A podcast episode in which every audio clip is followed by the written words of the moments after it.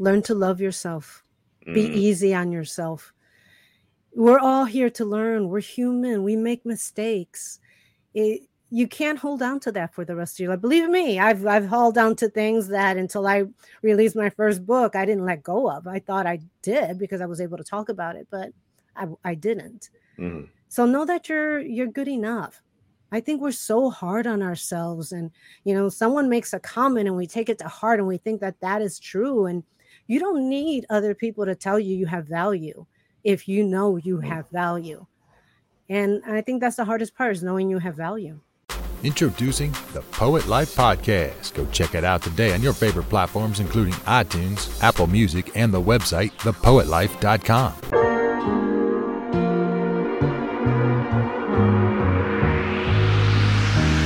Find a way, find a way. Hey, hey, hey, I am Christoph Jenkins of the Poet Life and the Poet Life Podcast. And on today, I say on today because usually I say this evening because I record at night, but today I'm recording during the day. You see the sunlight right there, and I am excited to have Sonia Iris Lozada. How are you? I am great. I'm so happy to be on your show. I'm happy to have you on the show. It's it's really exciting. Uh, you know, the way our connection came about and uh, the conversations that we've been having is has has been so genuine and uh, you know, like I said, this is not an interview. It's just a fun, fun, cool conversation that we're going to have, and just to learn more about you. I'm I'm here for whatever you want to ask. Awesome, awesome. So so Sonia, talk to me. Talk to me. So so I know we were you know off air. We were talking about the things that you have going on as it relates to the poetry industry and poetry community and uh, uh, where where did poetry come in for you? Like w- at what stage in life? Like where were you in life, and and how did that affect you? Um, I grew up in Chicago, and it was a low income. It was the hood. We just didn't have any gangs. We had yes. it was poor, you know, and it was like the melting pot of Chicago is okay. where all the neighborhoods met, like in the middle, and it's called Bucktown. And Bucktown had a big Eastern European uh, section. Okay. And the reason I was told it was called Bucktown was because they had goats on the roof. So they had bucks on the roof. Yeah. So um, that one is uh, I, I grew up there and you know growing up in a difficult time place you you you you have to figure out what to do with your anxiety you know? You could play sports you um write and i did both. I was in a baseball team actually softball. I was in a volleyball team and i find that many people that grow up in like the hood uh have a bit of anxiety you're always on edge you know you always have to be alert to everything and the essence of who I was was getting lost in that. So the poetry, I just started writing po- poetry because I didn't show it to anybody. I would throw it in a drawer, hide it. I didn't want anybody to look at it. But it was more the authentic me, and I started as a kid, so I guess I had I had anxiety since a child. Mm. It, well, let me ask you about the throwing it in the drawer. Is it mm-hmm. because, mm-hmm. or was it because poetry wasn't cool, or was it the content um, no, I was. Uh, uh, I thought poetry was very cool. You know, mm. we had poetry in school. We had it all. You know, so to me, it was it was great. That was one of the things of growing up in a tougher neighborhood. You had people do it. I just didn't want people to know me. I didn't want them to know mm. What was hurting me. I didn't. I felt that it, I was too vulnerable, gotcha. and I didn't want to be vulnerable. Yeah, yeah. So that was your safe space. Yeah, it was my writing. safe space. Yeah. The pad was your friend. The, the pen was your friend. Yep. Gotcha. Okay. So how did you know about poetry? Like what what inspired you to pick up the pen? Well, when I was a little kid, you know, you start writing and it's uh, roses are red and violets are blue mm kind of stuff. You know, you always want to rhyme everything. Right. But then I had a, an amazing fifth grade teacher, missus mm-hmm. Lerner, and she was a hippie. Eh, she was, I thought she was so cool. She had the round glasses, long hair, and everything. And so I said, you know, uh, I I like writing, and so she was very pro writing. She introduced me to newer poets. You know, as a as a fifth grader, you're only ten years old, and uh, and so that's how I got started into writing a different format. You know, she told me it was okay not to rhyme because at to that point I thought you had to rhyme everything. Right, right. Yeah, well, quiet as it's kept, uh, you know, we were raised on poetry. Like people are raised on poetry. If you think about it, like mm-hmm. we were mm-hmm. taught how to read through poetry. Mm-hmm. You know, like you said, roses are red, violets are blue. You know, and um, uh, even the alphabet and and how we learned uh, you know, sounds of letters and things of that nature. But like people don't really think of that. Um, you know, Dr. Seuss, all of that is all of that is poetry. And I had, to really think about it. Like it's poetry is like the foundation of so many things, of all things almost. You Look know? at all, yeah. Look at yeah. all the books you had to read as a child. It's really That's poetry. It's verse by verse on each page. Yep. You have all the drawings, but it's a verse. Yep. Yeah. Yeah, you don't think you really don't think about it like this is you just you're just rhyming and you're learning and you're not thinking, you know, this is this is poetry and and you know we've been using poetry as a tool as an educational tool since the beginning of time mm-hmm. you know um and so I, I i that's why it's so interesting to me to hear people say that there's no money in poetry and there's no you know like it's just poetry nothing is just poetry mm-hmm. You know what i mean and and uh, i i i do my best to highlight the importance of poetry and I, am excited to have you on uh, just to explore you know where it came in for you and where it has taken you and so with your writing right at that stage of life around what age area was was that? Um, well, that was I was about ten years old. Around ten. Yeah, okay. and I I mean I wrote stuff before that, but that at, at the age of ten is where I really learned that poetry doesn't have to rhyme. Gotcha. Poetry can be free verse, mm. and then what I started doing was I started using some of my poetry to create lyrics because I was a singer. Okay. So I come from a musical family. On my mom's side, they're all musicians. So I used that to create lyrics. And mm. I actually, in my 20s, recorded with uh, Bob Casale of Devo. He produced one of my demos. So I wow. was more, uh, yeah, you know, that never went anywhere, but it was exciting to do that and to sure. have my lyrics turned into, I mean, my poetry turned into lyrics. Gotcha. You know, uh, it's funny you say that. We have a course at Poet Life University that actually teaches uh, poets how to transform their poems into songs. Really? Yes. That is that's cool. I got to check that one out. Yeah, it's it's really really that's one of our new newer courses um, taught by Tyra McKenzie, and uh, it, it's it's going to be awesome. It starts I think this month, at the end of this month, and and uh, you know that's why I say poetry is the foundation of so many things because um, what is a song? A song is a poem with with with music behind it or with it, you know, uh, coupled with it, and and for for poets to find out that they can do so, so much more with their poetry, I think it can really empower them to say, you know, I actually can do a whole lot with my with my writing you know? Yeah. And I think the idea of spoken word is amazing. For sure. You know, granted, the beat gets a little tired, the same beat over and over again, mm-hmm. but I love the expression of it. I love that it's you're up there and there's a beat. And if you look at it, everything has a beat. And you and with poetry, you just have to tweak the beat to make it a lyric. Okay. So where how did you learn to transform your poems into lyrics? Since I come from a musical family, my family would play for the holidays, and then I started hearing my poetry in how they were playing. You know, so I'm like, oh wait, I mm. could I could put my my poetry to this. You know, and music is moving. I mean, that's why they have it in so many films. It's it really moves you and it's inspiring. I interviewed a poet and she gets all her poetry from listening to music. Wow. She's yeah. inspired by music. Right. So then she she that's how she gets her ideas. But it does, it's very moving. I mean, music can make you cry. And if you add lyrics to that that show the pain that you've gone mm-hmm. through by showing it and not telling it, and then you add the music and you have something very powerful there. For sure. Yeah. Did you did you know how to read music at the time? No, I actually had to study it. Got you. My family works from um,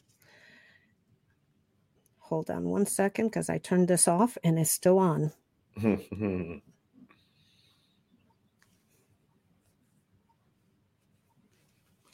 sorry about that. You're fine. Um, yeah, so I I had to learn how to read and write it. I actually I learned how to write read it way before I learned how to write it because I took piano lessons as a kid. So I had to learn, you know, all my scales, how to read music and all of that. And it's funny because I still have those books and I look at them and I can't even read the notes anymore. I go, wow, there's too many notes. Wow. I feel like the guy in Mozart. There's too many notes. Yeah. And uh, so, and then I learned how to how to write it in college. Okay, got you. So, so are you still into writing lyrics and writing songs? Um, I actually was gonna get with some hip hop guy and give him my lyrics. I mean my my music so he could turn it into lyrics. But uh, he he's not in California anymore, so that kind of fell through. Gotcha. But I would like to. I mean, my stuff is more, you know, what the soul goes through, and yeah, I I call myself the self help poet because a mm. lot of my poetry is about going through something maybe terrible or something good, but always knowing that you have the power to overcome. Gotcha. That makes sense. No, that, that definitely makes sense. All right. So, so we spoke about the 10 year old.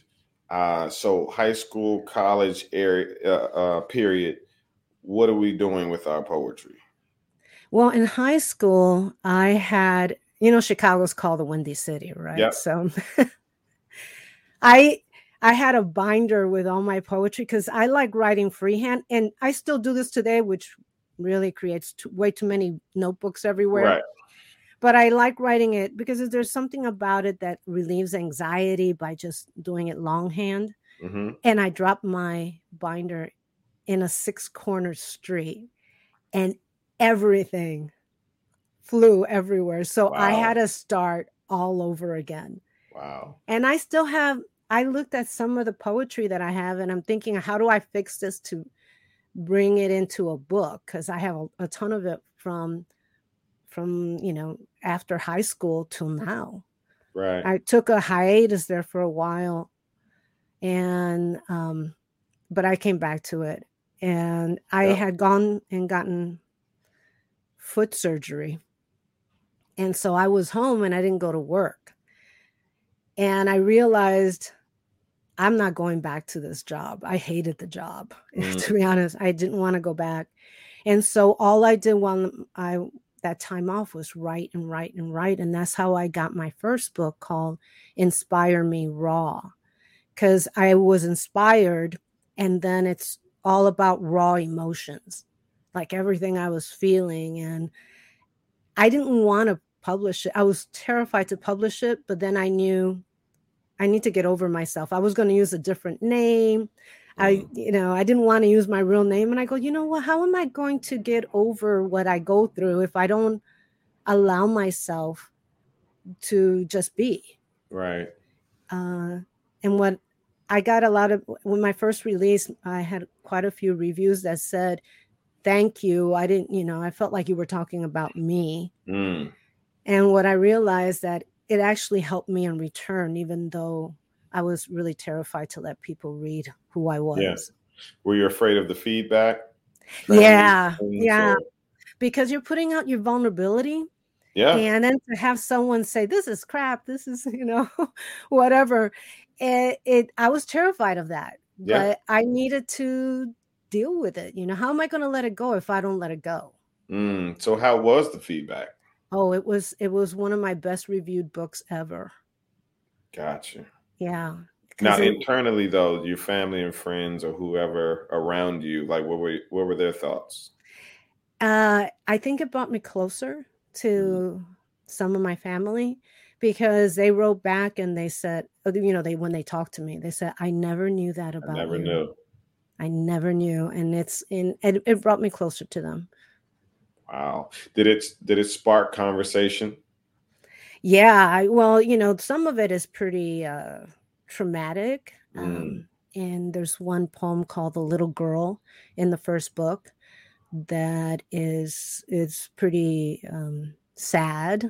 It's about a child molestation, mm. and so it's uh, you know that's something you don't really want to talk about. Right, right, yeah.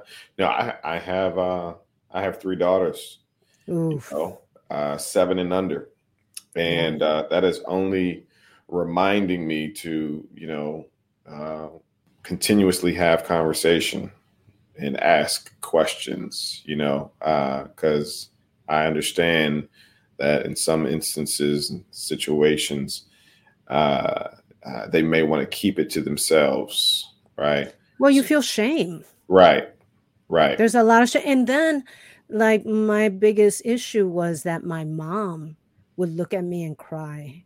And I'm mm. like, oh, you you know as a child you feel it's your fault. Yeah. Yeah. So, so, you you know you don't talk about it. Now look at you and cry after she found out? Oh of course yeah.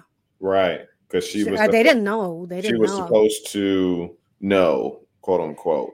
Well you know what? It was a one-time occurrence thank god. Yeah but um it it just was devastating. And a friend of mine took me down you know to this basement to where this guy was and he was molesting her for god knows how long and she was wow. only seven. Jeez. yeah so it was a a big deal. I mean i think i screamed loud enough where i had i'll send you a copy of it so you could read it.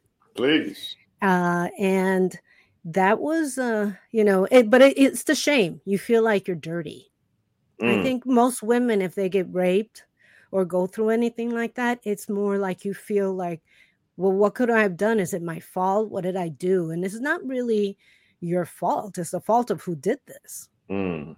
You know, and and they don't get the blame, but I, you know, I, I'm I am eternally grateful to the Me Too mm.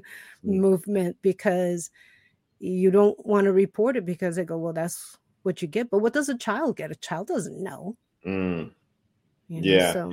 And then they'll ask the the victim, or I don't like using the word victim, the person um, years later when they do come out and say it. Well, why did you take so long? I was a child. I was four years old. Wow. Yeah. And that is something you care, you remember it. You don't remember all the details, but you remember it. Not only remember it, but you were introduced to it. Yeah. That, you don't know as a kid. You, right. As a kid, you don't know what is happening. You don't understand it. I yeah. knew it was bad because my parents were crying. You mm. know, uh, I didn't know it was bad before that. I just know that it hurt. But as a kid, you know, what do you know? You don't know. It's time to create an unforgettable experience at your next event with the Poet Life by booking a keynote poet. Poets excite your audience with motivating messages, charismatic delivery, colorful rhythm, powerful prose, and heart filled stories with a style of spoken word that's tailored specifically to your event. The Poet Life has keynote poets in your city of all ages and backgrounds. Visit thepoetlife.com to learn more and book your poet today. When when did you say something?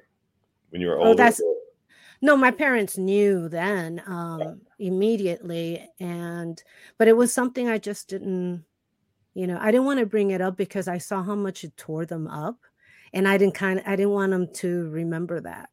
Wow. So you carry that because you don't want your parents to hurt. I have amazing parents; they were always loving and there for me. So I'm blessed in that way. Yeah, for sure. They still with you? Believe it or not, they are. Yeah. Beautiful. Beautiful. That's yeah. awesome. That's awesome.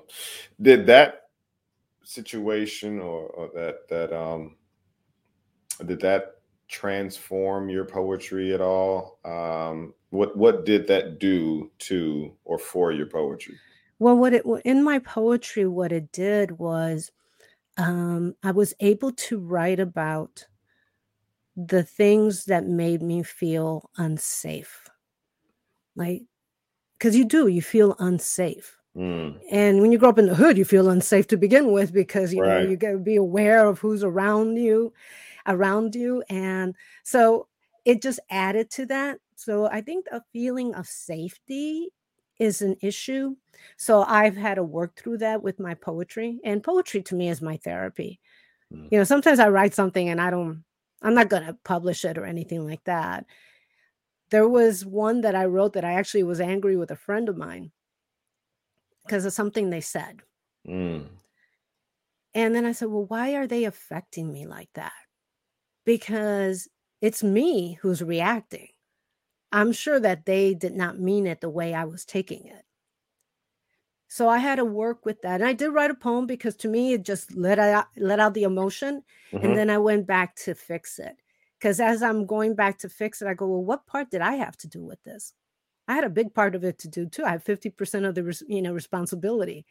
So I worked through that and then I understood it.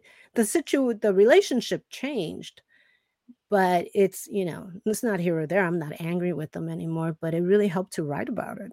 Wow. Wow. Wow. So when did you publish your first book? In 2017. 2017. So about five years ago. Mm-hmm. What was the title of that book? As Inspire Me Raw. Got it. Got you.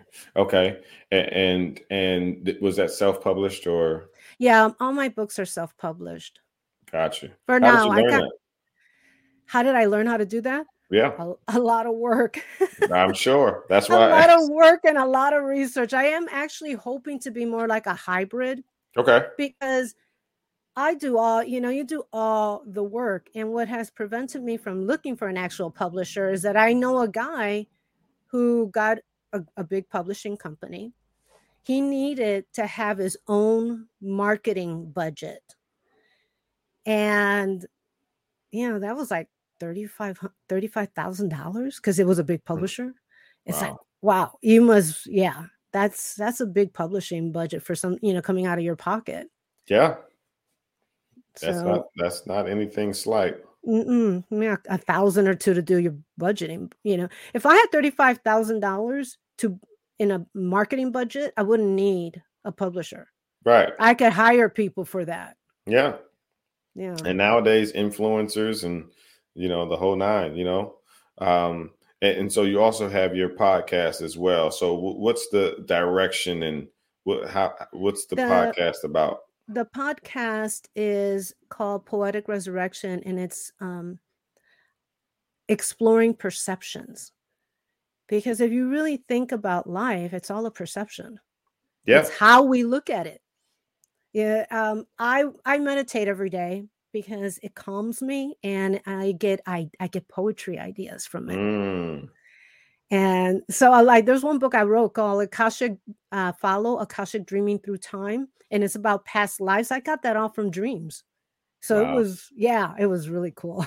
Wow. it, of course, I didn't like waking up at three in the morning with like an idea. Sure. But, but for that book, it just came to me in dreams.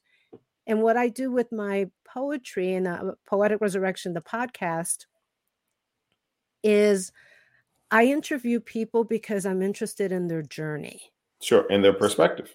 Yes definitely the perspective and i real and there's so many different perceptions so mm-hmm. many times we get defensive or we get angry over something that one was probably not meant to be in the first place mm-hmm. and two it's how we view it yeah and in one of my meditations i write a lot of quotes one of my meditations the quote came to me that perfection is a perception mm. what is perfection your perfection is probably different from my perfection. Mm-hmm. You know, I, um, I don't even believe in perfection. No, I actually think that I love things to be a little off. Mm-hmm. You know, it yeah. just it shows character, it shows being normal. I mean, to me, perfection is plastic. It doesn't mm. seem real. Yeah. Yeah. Yeah. Something with flaws or someone with flaws, you know, that uh, you can relate to or, or even uh, be comfortable with is perfect for me. Yeah. Cause you're to, you know, you learn from people. Right. If if someone agrees with you all the time, they would bore the heck out of me. Yeah. Yeah. It's like, don't agree with me. You have yeah. your own mind. I'm sure right. that we don't think about everything the same. Sure. Yeah, for sure. Yeah, you know, challenge challenge me. Mm-hmm. Now, don't don't nag me, but challenge me.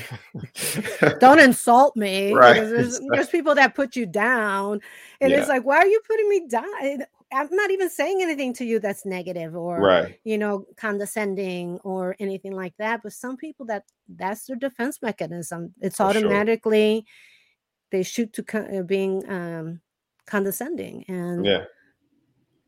Now you you said uh, what job was that that you said that you? I used to I used to manage a property. Oh, okay, real estate. Yeah. Okay. Gotcha. And managed someone else's property or managed your property? No, someone else. I wish it was mine. Right. Uh, somebody else's. Gotcha. Okay. So what did you do from there? Did you you you no I actually work? had that foot surgery and I was uh on disability for a while. Mm-hmm.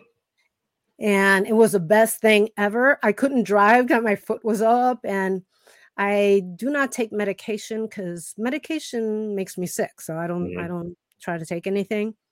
But all these emotions started bubbling up. And I just started writing. I just automatically just went to poetry.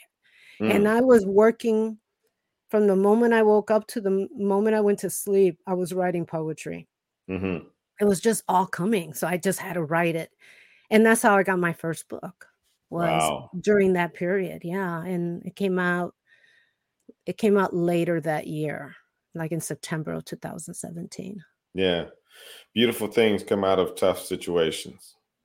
Yes. I would wow. love beautiful things to come out of beautiful situations. Wouldn't sure. that be a trip, you know? Right. Uh, yeah. The the beautiful things that I write about is, you know, like my family, like okay. my parents, because they've always been there for me, and you know my heritage is puerto rican they came from puerto rico in the 50s you know my dad's this little dark man and mm.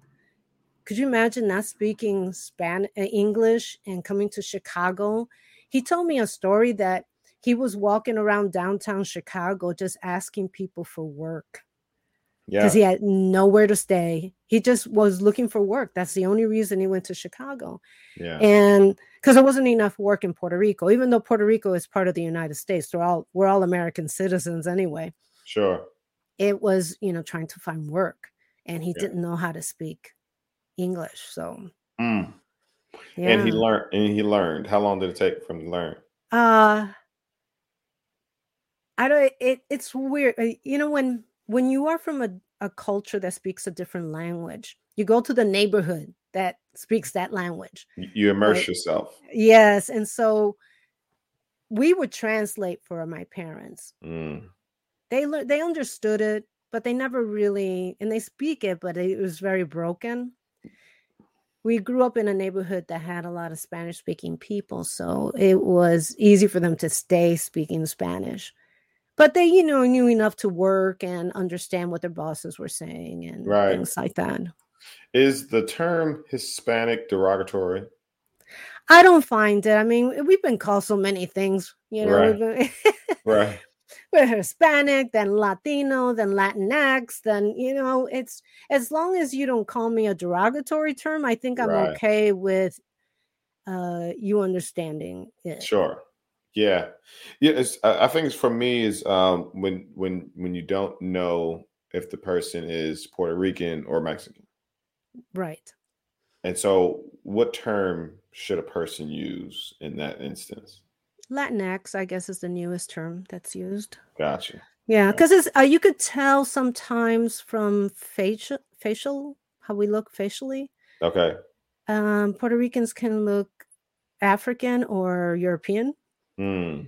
And Mexican people can look also European, but uh, more indigenous. I see. Yeah, they could look more indigenous than than we do. You know, I used to live in Seoul, South Korea. Really?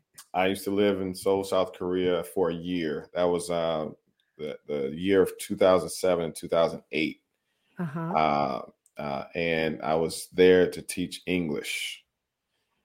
And and that was a um, it was a running uh, running joke even with my Korean counterparts that they could tell between a Korean and uh, a, a, a, Japanese person. They could, they could, but no one else could. Well, uh, I live in California, so we have all of them here, and I've learned to tell the difference. Really? Yeah, because uh, I have friends that are Japanese and Chinese and Korean. Yeah. And once you like know them and you hang out with them, you start but that's the to thing. see. It's different. It, it is yes, different. It, yes, if you know them, but like if you were just to see them, you know, it, it was just just difficult to tell w- what nationality they were.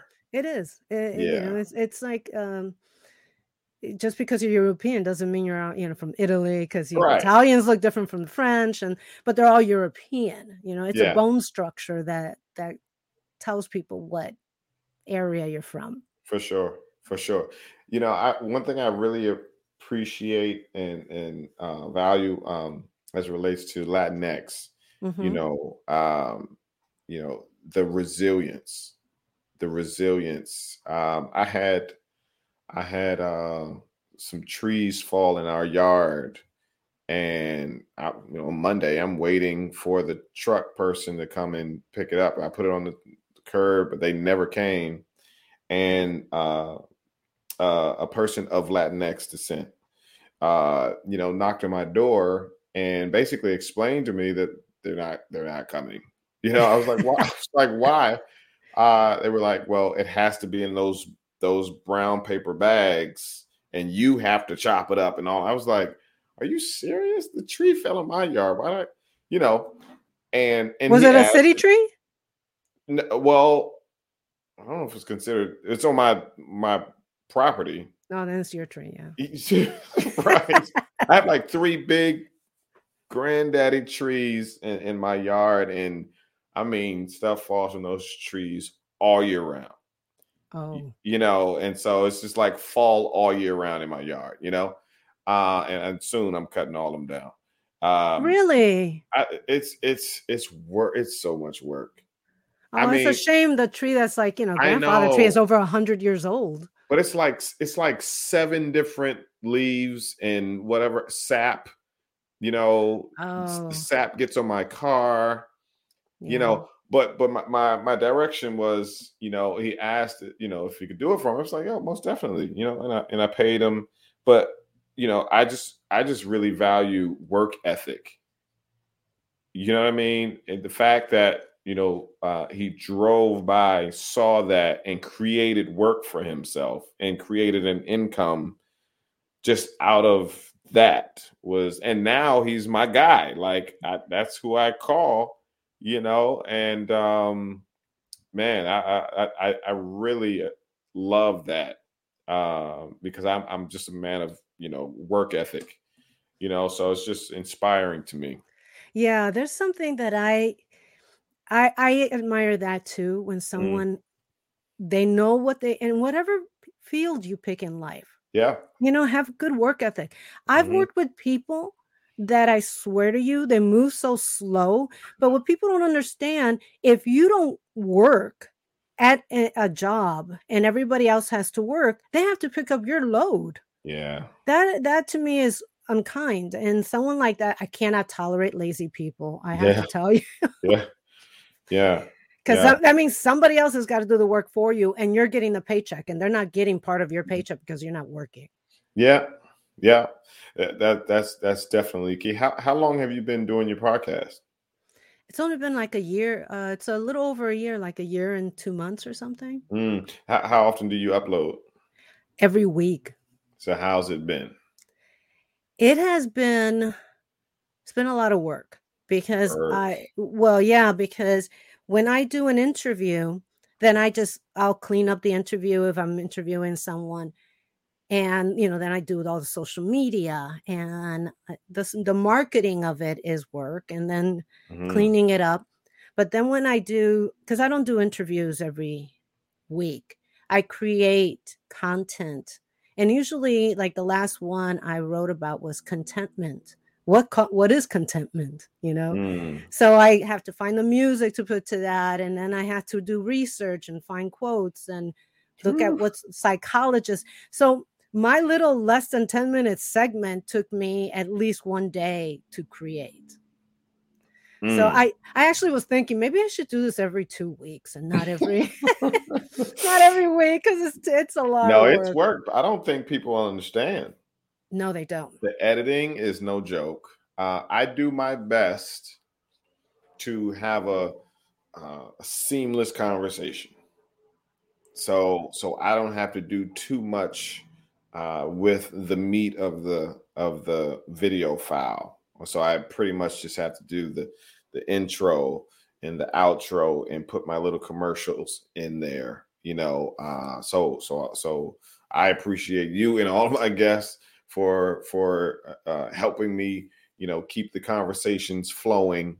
Uh, because if I had to edit all the way through, good God Almighty, you know. And I have done that. Yeah.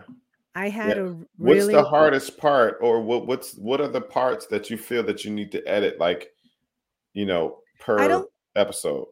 Uh, I the what I edit because I don't change what people say and I don't move things around. Yeah, it's the Oh, lip right. smacking, right. the um um um ums, you know. Yes. And people have catchphrases, which I love but sometimes I use them too much. I had one guy, he would always say, You know what I mean? You know what I mean? Right. And it's cute three times in a podcast. I learned that from being an actor. You do you don't do things more than three times, otherwise it's like, oh, okay. So I cleaned that up. Yeah, I've been very lucky to have really good guests. Sure. And my guests are you know, they could be famous and they could be just someone that's writing poetry who has sure. a beautiful journey that I want to know about. Because it's really more about the journey. They just happen to be writers right. or leaders or therapists, because I do interview a variety. But yeah, I go for the journey because sometimes the person next door has got the most interesting journey. Most definitely. You know, that that it just me eh, my point at the end of the podcast is how can I make you feel better as a listener? How can this podcast help you? And in turn, I make my guests look really good because I think that they took their time to be on the show and mm-hmm. you know, I want to make them look good. Sure. So th- that's basically the the goal of it. It's to make them sound good. Sure and um, to get a message across that maybe can help the audience. For sure, for sure. Who who do you use, or what platform do you use? I use Anchor. I have two podcasts. Whoa. Poetic Resurrection well, is on working. Yes, is on Podbean because gotcha. that one I could, you know, um, yeah. regulate the. Um, I could regulate the commercials if I ah, want to, because it's more of a meditation. I mean, there's meditation on it. It's more like to self help you. Mm-hmm. Chica and the Man is on Anchor, and that's not an interview. It's just me and um, my my another podcaster, and we just talk about whatever you know. So we yeah. use the, the, name Chica and the Man. Chica and the Man. Mm-hmm. So you're Chica. Uh, yep. Okay. I was, I, and this is a side note because I, you know, I'm Puerto Rican, right? So, uh, and he's a white guy. So I, I was looking to call it the Puerto Rican and the white guy, but that was taken. okay. okay. Yeah. So he a... came up with Chica and the man, and he's just a fun person to talk with. You know, we just uh we just vent about yeah. whatever. Is that weekly too? No, it's monthly because he has two podcasts besides. Ooh. He's a okay. PR guy, and he's also a mystery writer. His name is uh, uh, Alex Greenwood, and he write he has a whole series of mystery novels, and uh, but that's what he does. So he's you know really busy on that end. So I'm the one. I'm actually producing Chica and the Man. Poet Life University welcomes you to the world of creation, thoughts, expertise, and professionalism by offering technical knowledge, practical support, creative encouragement, and whatever it takes for you to create the poetry career that you've always desired, but never knew was possible. And the best part is we have professional poets from around the world as professors to teach you everything they've learned throughout their poetry careers. We are currently offering several eight week live courses that will help you gain a deep understanding of poetry, become confident in your work as a poet and writer, learn how to start your own business with the help of an expert, enjoy the freedom that comes from being able to pursue what you love on your terms. Are you ready to take your poetry to the next level? Learn with others by doing for the future from the comfort of your home. Get in touch with us at www.poetlifeuniversity.com and enroll today. Gotcha. Gotcha.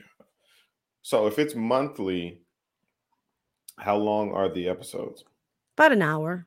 About an hour. Yeah, okay. I wish it was more because all we do is vent for an hour. You know, we just talk about whatever. Like the last one we did, we talked about cars and what cars we got and you know how i had a 68 camaro that was always broken down and so we just we just talk about it it's light because poetic resurrection is a little heavier it mm-hmm. you know it talks about looking at yourself your perceptions you know i've had therapists on there that cover trauma and because of that i didn't want another podcast that was heavy right so this one is it's light we laugh a lot we you know tell jokes and stuff like that so it's light yeah. Where you where you see yourself taking your poetry? What's the plan? What's the trajectory? Well, um, one of the things that I do like is giving readings and I you know talking to people like one of my poems that I wrote is called Tomorrow. Mm-hmm. And it's about a, a abused woman. I did not personally go through that. I saw a woman as a child and she was being abused by her husband. So it talks about that and the month about um was it the women's month that deals with uh abuse i forget the hotline they put there's a month for that they mm-hmm. were actually considering the poem for wow. that their event when that was like in 2017 because i think the the month for that is october and it just came out with the book. So uh, they were interested in that poem because it discusses, you know, when you're in a in a relationship like that, you think things are going to get better. Right. You have children together, and you know, you think that you can change it and have a happy home, but it really doesn't change. Mm. Wow. Wow. So if if in an ideal world, in a perfect world, you would see yourself where exactly as it relates to poetry? Like, I oh, okay, that that was the question, wasn't it? Yes. um, I see myself uh, uh, doing public speaking. Mm. I would love to do a TED talk. Um, reading to people, seeing how I can influence. It really makes me feel good to know. Excuse me. it really makes me feel good to know that I'm helping someone. Mm-hmm. So it would be great to make money while you're doing that. Uh, and so, you know, going on tour with it, I would love to travel mm. and talk to people as I travel. To me, travel is so important. You learn about other people, you learn about the cultures, you learn about the belief systems. Mm-hmm. I mean, it's a plethora of information out there that you can use for writing. Yeah, Definitely. Do you do this full time or writing? No, I you know, I I have a regular job that I do part-time. And then the rest of the time I'm working on the podcast and my books. Gotcha. Gotcha. Has any, has anyone reached out to kind of use your your content for their platform or to leverage well, your well the only one that did was you know the the the hotline, the abuse Gotcha. hotline Gotcha. for my poetry about that. I have um, been a mentor for uh, WriteGirl for. I was more involved earlier. Now I'm kind of busy, but that that's a good platform. I mean, um, uh, Gorman came from there. She she went to WriteGirl. Really?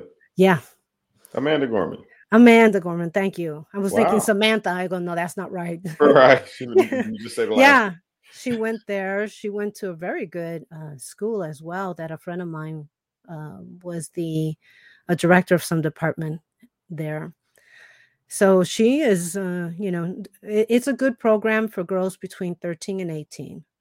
Okay. I, I just have gotten busy. And when the pandemic hit, we were doing everything online. It wasn't the same as like you take two or, you know, you have one girl or two girls that you mentor for that day. yeah. And since I'm a poet, I would always work with their poetry. And it's amazing how great some of these girls are, what they can write. Oh, so that's what I would like to do mentor more, but one more where I can actually see that I'm making a difference. So, um, but that's it. that's You know, awesome. life shouldn't be so hard. It should just be where you can help people. And that's Yeah. really satisfying as long as you can support yourself, as long as you have the three things you need shelter, food, and uh, money, I guess, and Right. companion and so, you know, people around you. For sure. You don't really sure. need a lot. Mhm. No, that's very true. That's very true. And and um and if people, you know, at the very least, at the foundation of it all, uh focused on that, you know, definitely you want to be ambitious and and be progressive and and keep on building, you know, uh but the stress you definitely want to do your best to control the amount of stress that you put yourself in. And we put ourselves in it because we give it power. Yeah. There was an episode I did on animism, and that is like you give uh, your soul. Some cultures believe that you give your soul away every time you own something because that's what makes it so hard to get rid of. You know, you Mm. put a memory to it, or you put you gave it power, and now you're spreading your power among property that really doesn't mean anything. The first time you get it, it's exciting. You know, you Mhm. got, got a new house, you got a new car, new computer. You're excited about all of this. After a while, it's just there. It's something Yeah. you use, but you know, you you need the shelter, so that's a good. That was a good investment. hmm hmm But half the time, we give away so much power. You know, we want to have the fanciest cars and the top of the line everything, and it's all marketing. To me, it's so manipulative Yeah. it's like I don't want to be manipulated by marketing. I think marketing is great because you inform people that this product is available. hmm But to but that fear marketing, if you don't buy my product, you're gonna die. You're gonna lie on the floor for three days. You know, Right. Right. it's that's uh, to me. I find that abusive marketing. Yeah, you know, and a lot of people speak of capitalism, you know, um, but I think a lot of people misinterpret capitalism. You know, I, I think capitalism is related to what you just spoke of. You know, when when you're doing it, uh, you know, not to help, but to help yourself. Mhm. You know, and and uh, but a lot of people misconstrue capitalism for making money altogether. Yeah, Um, no, it, it you can make. I mean, there's a lot of really good people out there that help, who have books that help everybody. Yeah. and you know um can you hear okay No, you're good. the gardeners are here All as Um, well. yeah um but yeah and like the one of the things that i've because I I I'm always looking at people and studying people i once wanted to be into therapy Mm, but uh you know like help people through therapy but then i i don't think i have the personality to listen to eight hours of someone complaining so mhm. But what I notice is if something makes you really angry, or if something makes you hurt, really ask yourself why. because I find that that's manipulation. That's how you get people all pissed off and they all want to do something and mm-hmm. you get the you know the lynch mobs all together and it, and it's that's manipulation. Someone is pulling at something that they know will work and ma- to manipulate you. And sure. we got to question that. We have to question why we feel that way before we react. Definitely. That is so key. That is so key. Uh, a, a, big part of that is, is self awareness. Yeah. You know, and, and knowing who, who you are. Uh, but sad thing is, a lot of people don't necessarily know who they are. And, and they don't want to know. yeah. Yeah. And this, the other sad part of it is that's how they get duped and that's how they're gullible, you know, because they're, they let people tell them who they are and who they should be. And they listen, follow suit. Yeah, I think a lot of that just comes from laziness. Some people just want to be told what to do because they can't deal with life and they don't want to think. Unfortunately, you're here. You know, you're you're gonna think. I'm I'm a believer in reincarnation, mm-hmm. and I have a, a, story for you. I'll tell you about it. Mm-hmm. And the reason I believe in reincarnation is because there's in, in each lifetime, there's no way you could learn everything you have to learn. There's mm-hmm. just not, not to me. There's so much knowledge out there that you're not having. But at the same time, do you want to keep reliving the same life over and over again because you haven't learned your lesson? Eh, you know, I'm not suicidal and I don't want to be because I I love life and I'm looking forward to it. But I would not want to relive my life, even though I think I have a pretty good life. But I've had a lot of situations in my life that were really testing Mm. And I don't want to live through that again. So I am going to make the best of this life, learn what I need to learn so I can move on. I'm not going to be lazy about my own soul. Yeah. Yeah. Yeah. yeah. That is um that's heavy. If you could if you could leave something with the people that could really, you know, from your perspective, we've been talking about perspective, uh, if you could leave something f- with the people, uh, what would that be to kind of you know put them in a good place mentally? Learn to love yourself. Be easy on yourself. We're all here to learn. We're human. We make mistakes. It, you can't hold on to that for the rest of your life. Believe me, I've I've held on to things that until I released my first book, I didn't let go of. I thought I did because I was able to talk about it, but I, I didn't. Mm-hmm. So know that you're you're good enough. I think we're so hard on ourselves, and you know, someone makes a comment and we take it to heart and we think that that is true. And you don't need other people to tell you you have value if you know you mm-hmm. have value. And I think that's the hardest part is knowing you have value. Yeah, that's good stuff. I think the the the part that confuses people a lot of times is social media because we're seeing everybody quote unquote winning and traveling and buying cars and houses and and and and we're seeing that on a daily hourly every minute basis and uh, then you look at your life and all you do is go to your nine to five or whatever it is that you're doing and you're like i'm not doing anything you know yeah, yeah. Yeah. yeah. well, if you think about it, these people are doing the highlights of the their highlights. life, not the not the everyday. And if you see someone being successful at something, it's because they did it a hundred times before they recorded it. Yeah. Or you know, you see someone with all these tricks that they can do. This is not a one-time occurrence. They had to study that. And I think that's the thing. People don't want to work at it to get there. They just want to get there. Yep. And it's, you know, when people say you have a child prodigy, now granted, some people just have that kind of mind that picks sure. up everything just like that. But they practice, they've been playing. When I wrote poetry, I've been writing poetry for 20 years before I let a book come out. So wow. it's not something that that I just came up with. You know, like I decided to write poetry. It's something that was in you. And most people know from a child what they're good at they just re- it doesn't make money like you said earlier about poetry well you can't make money on poetry you can make money if you write lyrics you can make money on poetry too put out a book take a chance If you yep. want to start writing that novel, start with the first line. Mm-hmm. Mm-hmm. That's all you need to do. You just need to start. That's what it is, right there, folks. You just need to start, and and start ugly, start messy, but just start. I want to start vlogging. Uh, we're going on a journey, a Grammy journey. Uh, we're, we're, producing an album uh, called the, the, the Poet Life album, and it will be a uh, compilation album uh, of poets around the country and beyond. And uh, we're submitting it to the Grammys for 2023.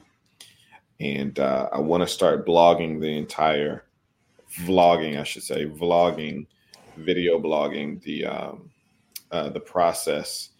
And you know, I've never been one to desire to be on the camera you know, even in this instance, it took me a few years to build up the confidence to be the host of this podcast, you know, and uh, uh, I think I'm going to start today. I'm just going to start, no matter how, you know, crazy it looks. I'm going to start turning my phone camera on and and get to it uh, because the longer you wait or procrastinate. Mm-hmm your moment is leaving you. We at The Poet Life are excited to invite you to be a part of something that we've all been longing for. For far too long, each and every one of us have been searching for a way to get connected with like minded people, specifically poets who have the desire to make poetry their career. We've all heard more than once from more than one person that there is no money in poetry. This couldn't be further from the truth. Your poetry is invaluable. Allow us to show you how successful you can be with your poetry. Learn how you can go from being an individual poet to launching a business that offers poetry as a service. Join us as we build the poetry industry together. The Poetry Business Network, that is made of poets from all over the world who are looking to start their career in the poetry industry or simply do more with their poetry. We will meet twice a week on a Zoom call every Tuesday and Thursday at 9 p.m. Eastern Standard Time. You will have the opportunity to meet and network with poets from all walks of life. You will also have the privilege of meeting and learning from the best professional poets in the world. Many of them have been guests on the Poet Life podcast. We have also incorporated a book club where we read personal development books to help us change our mindset. In order for us to realize our greatness as professional poets, we must renew our minds. So, for just $1, you can check out the Poetry Business Network to see if you like it. We are confident that you will. If you choose to become a member after the first week, membership will be $79 a month. But if for whatever reason you don't, you can cancel at any time. There is no obligation. So, make the investment of just $1 and change the way you see and pursue poetry. We hope you become a part of the Poetry Business Network. Together, we can build the poetry industry. It's leaving you, and while it's leaving you, you're like, ah, but you know, I don't, I'm not good enough. Then you start making all these excuses. Well, the lighting's not good, and, and me as an actor who, who's worked on professional TV shows and movies, you know, I'm thinking, oh, the lighting has to be good, or this has to be good, or this, right. or if it's not good, then I'm not going to start. But BS, look at all the popular TikTok uh, things and and memes that are out there. and they were a messy just, kitchen, just dancing. yes, you know, it's people, and we, you know, even though social media can be deterrent in terms of ourselves in in accepting ourselves, it also makes us laugh. And you look at it, and people are just having fun, and um, many of them that are popular, people are just having fun. So go out and have you, fun. You you said it perfectly. Uh, um, have fun, right? So, so those things that make you afraid, those things that you're fearful of, make it fun. Find a way to make it fun. Yeah. Like really sit down and think about it. How can I make this fun? If it's doing it with your sister, your best friend, your brother, make it fun. And then it takes the veil of fear off of it. It does because as an actor, when I have an audition, I'm nervous. I'm nervous about all of it. but I said, you know, I'm going to go in and have fun because yeah. the reality is the casting director wants to see you enjoy yourself. They actually yeah. want you to do good. They don't want you to do bad. Right. Because, you know, then you're wasting their time. Right. So they actually want you to do well. So just go in and have fun with it. And if it's a dramatic role, you know, just when I have to do a dramatic role where you have to cry and do all this other kind of stuff, I just what, what level of crying do I have to do? Is it a family member that passed? Mm. Is it mm. a, you know, someone I don't know, a neighbor? Because there's different levels of pain. Yeah. And but still have fun with it and know that it's it's only a movie. It's only a TV show. For sure. For sure. Folks, have fun with it. We we encourage you all to run toward your fears and have fun with your fears. How about that one? Have fun with your with fears. your fears. No, and it's true because you know a fear comes because we learned it, or we actually think that our life is in danger. And I really, yeah. our lives are not in danger twenty four seven. So, yeah. Yeah, you're good. Sonia, thank you so much. I really appreciate you carving out some time to you know, uh, have a conversation with me. And I look forward to being a guest on your show. Oh, I can't wait to have you on there. Most def- and that was uh poetic resurrect. What was it again? Poetic resurrection. Nice. Everybody listening, viewing, go subscribe. Go subscribe to Sonia's podcast. Um, I'm looking forward to it and uh, like like literally go subscribe because I'm going to be a, a, guest on her on her podcast, and so uh, uh, we don't want you to miss that. And I think what we should do uh, is kind of release them close around the same time, and uh, so I'll, I'll, coordinate with you uh, around your schedule and make sure that we kind of cross promote because that's what it's about. It you know, is. is that's what it's about. And so I look forward to uh, engaging with your your your uh, your followers and your uh, subscribers and and vice versa you know with mine so i'm sure they they're enjoying this conversation here and so i encourage everyone to go follow uh, sonia on her instagram that's poetic sonia uh, real simple real easy to remember and um, uh, w- what can they look forward f- uh, from you uh, sonia anything you want to drop Yes, um, my books are all available on Amazon, and I am uh, working on a new book called. It's the third in the uh, series of Inspire Me, and it's called In Time of Need, and that one's going to include meditations as well because in time of need, which we've gone through, is is something that we need. And uh, check it, check us out. I mean, if you want to have something lighter, go to Chica and the Man that comes out once a month. But Poetic Resurrection really if you want to start discovering and being more aware, it's a great podcast for that because it deals all with perceptions. And they awesome. get a lot of poetry there too. Beautiful. Sonia Iris Lozada, thank you so much. Uh, everyone, if you want more information about what the Poet Life is doing, go to thepoetlife.com. Uh, you can even uh, check out our, our website for the for the podcast, which is poetlifepodcast.com. Uh, if you want to learn how to create a poetry career uh, and do just do more with your poetry, go to poetlifeuniversity.com and enroll. Uh, we have about seven courses coming up within uh, two or three weeks. And uh, like I said, one of the courses is how to turn your poems into songs. And so, uh, if you're saying there's no money in poetry, you know there's money in music. So so in turn, there's money in poetry. so yeah. so right, uh, songwriters make a lot of money. All right, so so learn to turn your poems into songs. Uh, what else we have going on? Uh, oh, if you want some gear, Poet Life gear, can't really see it right now, but you can now. All right, go to, go to poetlifegear.com and and and get some and get some gear because we have another show called Rocking the Poet Life, and uh, all of the customers uh, also become the guest on the show. So if you buy a hat or shirt or whatever it might be, uh, you automatically become a guest on the show called Rocking the Poet Life. You can check out that uh, on Poet Life TV on YouTube, where the podcast is as well. And uh, thank you. Thank you for checking out the podcast. And we look forward to the next episode. Sonia, thank you so much. We appreciate you. Thank you.